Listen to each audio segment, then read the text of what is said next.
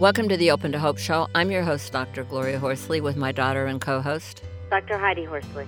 This show is brought to you by the Open to Hope Foundation in partnership with the Compassionate Friends and the Elizabeth Kubler Ross Foundation. Heidi, we've got a really fascinating topic today. I love talking about dreams and dream work, and Carla Blowey is just, you know, the person on dream work, and I love talking to her about it and her experience and her and her story with her son Kevin. You want to introduce Carla to our audience? I love to. And like you said, Mom Carla is the go-to person on DreamWork, and she's been our friend for a long time.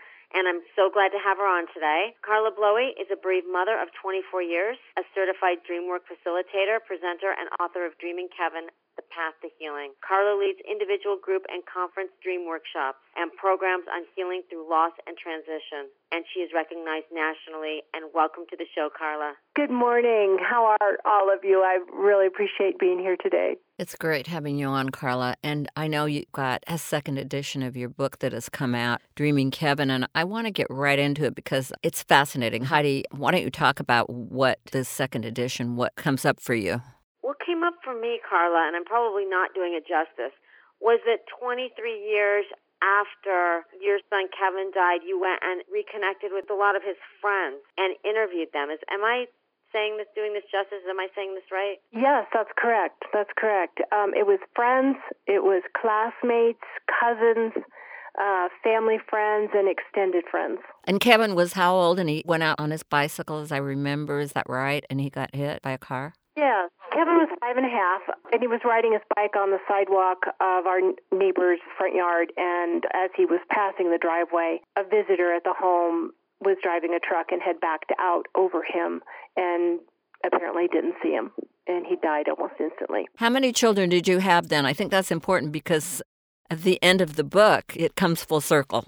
At the time, just two. With Amber was eight and a half, and Kevin was five and a half. And then after Kevin died, I had another child, Megan, who is 23 now. And then we had one more child, Jason, and he is going to be 20 this week. So four altogether, but two only at the time, the first round of kids. That's what we call them, the first round and the second.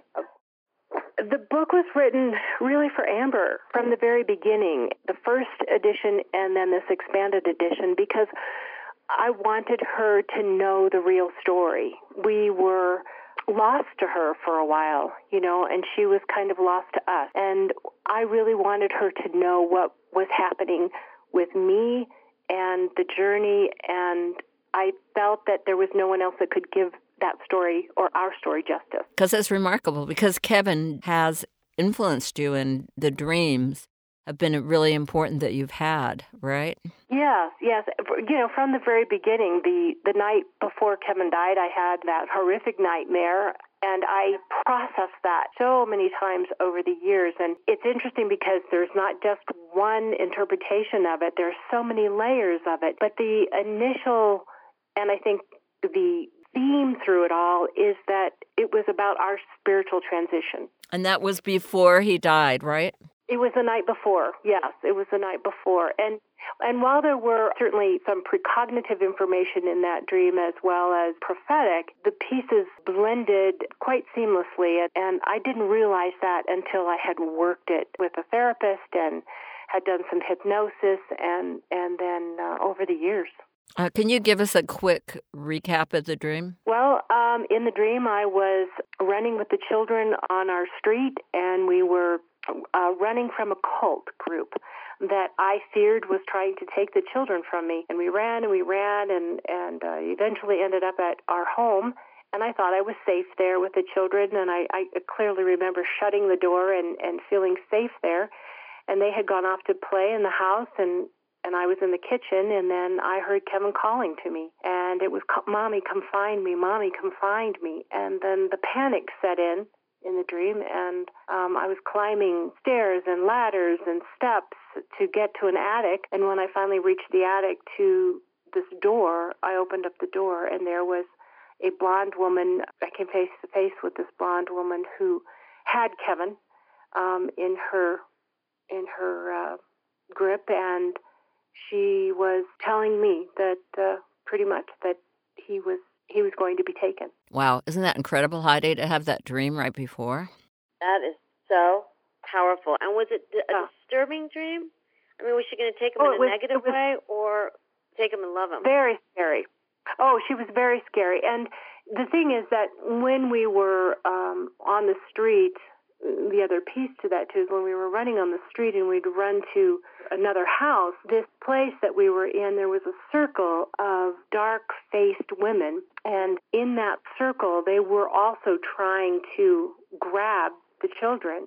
I thought they were going for Amber, but they were really going for Kevin. And we ran again, and that's when we eventually ended up to our house. Well, this blonde woman, you know, was the same blonde woman who appeared in that dark circle of women. And uh, so I recognized And so. Carla, After Kevin died, was did that dream give you distress or comfort?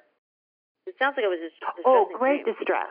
Great distress, Heidi, Okay. because I, uh, first of all, I thought that it was a warning. Immediately, I thought that I did not heed.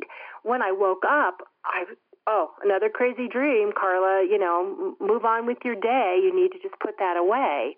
And I did. I stuffed it until Mhm. that night, you know, after he had died in the accident. And then it all came back to me. And I realized then that I must have missed this warning and I could have saved his life. Well, that was a huge misperception on my part. Huge. Because it was not a warning, it was a preparation. So, Carla, are you finding that when you work with people on dream work, what are the same major three themes that you find? Do you have preparation dreams? Are there any like two other dreams, things that you have? Do you put them in some kind of categories? Well, first of all, there's always the dream visit after the fact. You know, those seem to be the the one thing that people want to talk most about because they want the validation either from me or from themselves that it's real and that it's true. But there are so many more parents who are now having the courage to say, you know, I had a sense or I had a dream several months before or even the night before that something was going to happen. I've always had a sense but they've stuffed it away.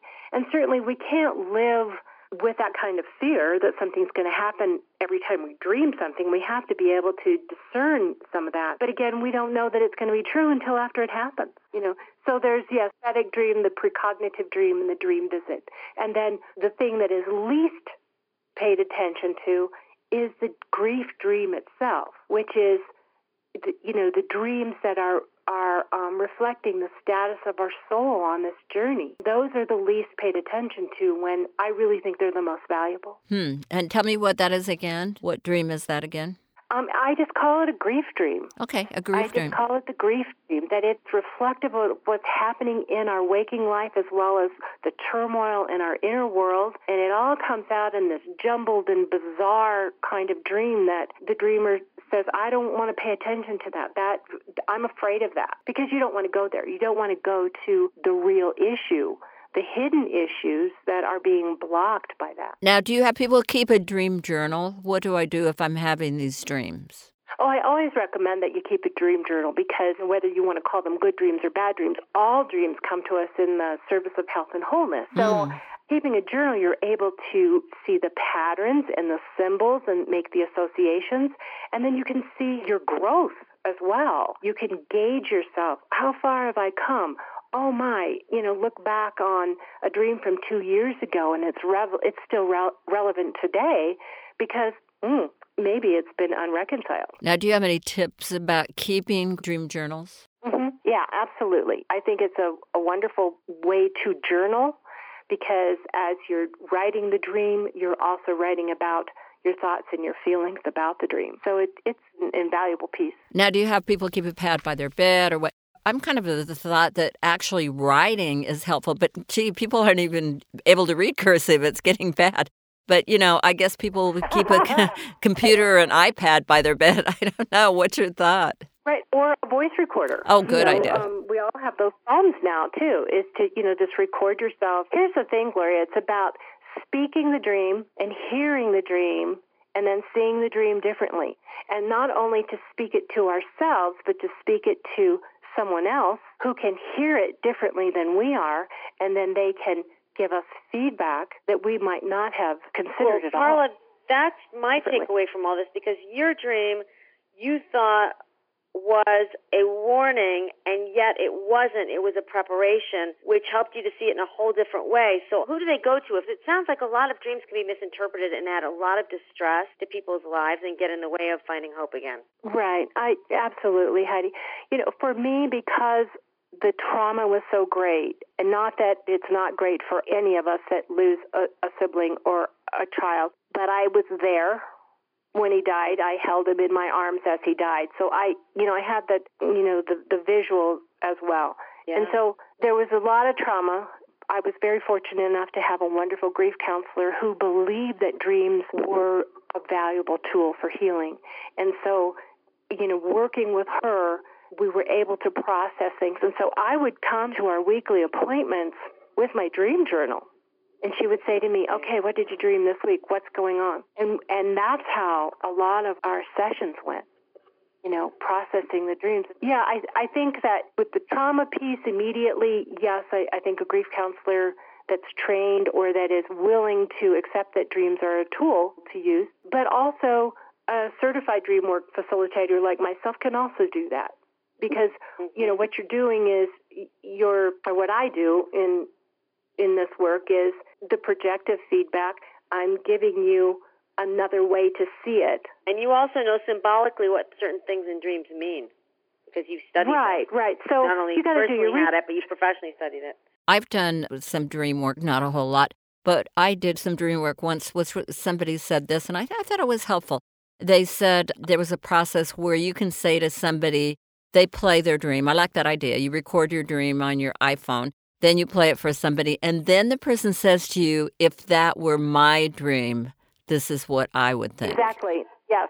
That's the format that we use. I was trained like with a Taylor out of Fairfield, California, through the Marin Institute of Projective Dreamwork, and that's what we use. If it were my dream, or in my imagined version of your dream. And so it puts a responsibility on me, the person who's, who's sharing that feedback, and it takes it off of the dreamer so the dreamer can say, okay, well, that's their story. That's how they've imagined my dream. No, none of us can ever be in the other person's dream. You know, we can only imagine it. We don't know what we're really struggling with. We don't know what our unconsciously we're really dealing with until we start to look at our own dreams. Our dreams tell us Right. so much about where we are in our process. Exactly. And that's why I tell people don't look at a dream dictionary. Create your own dream dictionary. I like that. You have to look at the symbols and the objects and the characters that are appearing in your dream, which you can get out of your dream journal if you're journaling regularly. You'll see those patterns. What's my definition of this red car? Do I have a personal association with the red car that appeared in my dream? Well, yeah, I had one when I was 16. So there's that personal association to the object or the character. And then beyond that, on an archetypal level, car translates to transportation, and it's how I'm traveling through my life. Right. Well, wonderful thoughts about dreaming. How do people get your book, Dreaming Kevin, The Pathway to Healing? This book is a second edition, and I will say I haven't read all the things about Kevin's friend, but I've read through them and they're fantastic. But also, I want to tell our listeners that this is a very fascinating book about Carla's journey and about how Kevin's appeared to her in dreams. And I think you're really going to enjoy it. How do people get a hold of it and give them your website and and talk about uh, the things that they can do with you regarding dream work? Yeah, well, the website is um, dreamingkevin.com, and you can purchase the book itself on Amazon.com. So if you, um, you know, just enter in your search "Dreaming Kevin: The Path to Healing Expanded Edition 2014," you'll get the current book. The old book is still up there, but you know, I don't think it, there there are very many copies of that one left. So. Um, and then I also have a Facebook page as well. But if you go to the website, you'll be able to see services and workshop programs and, and read more about the book and read some testimonials and such of people that have experienced um, some great things in the workshop. And for myself, I love doing the individual dream work sessions with people. It's so, so remarkable to be in a session with someone, and I'm sure both of you have experienced this with your clients as well. It's that aha, ah, I never thought of it that way, you know, and then you see this this peace or this calm come over the person and because they're feeling a sense of recognition and validation and maybe even a sense of peace. And then Dallas coming up uh, for TCF, I'll be doing a workshop, an expanded workshop there this time. And we'll do um, um, some group work. I'll do the introduction to dream work and you know, grief dreams versus dream visits and such, how to discern the difference, and then we'll do some group group work where we actually get to do that technique of if it were my dream and mm. share that in small groups. I love this. I'm really excited about that. Well, thanks again for being on our show today, Carla, and for being such a good friend and for all the work that you do. Thank you for, for all that you, you and Heidi do as well. You're a great mother daughter team. Thank you so much, Carla. And like my mom said, thank you so much for helping so many people find the path towards healing. Well, Heidi, it's uh, great what people do in their kid's name, isn't it? And how much Kevin's impacted the world in those uh, few short years that he lived. Absolutely. And I could have had Carla on longer because I love the way her mind works and wraps around the whole analyzing dreams. It's such a fascinating thing. Yeah, it really is. We'll have to get her again. So, thanks for listening to this show today. And Heidi and I want to remind you, as always, that if you've lost hope, please lean on ours till you find your own. And God bless.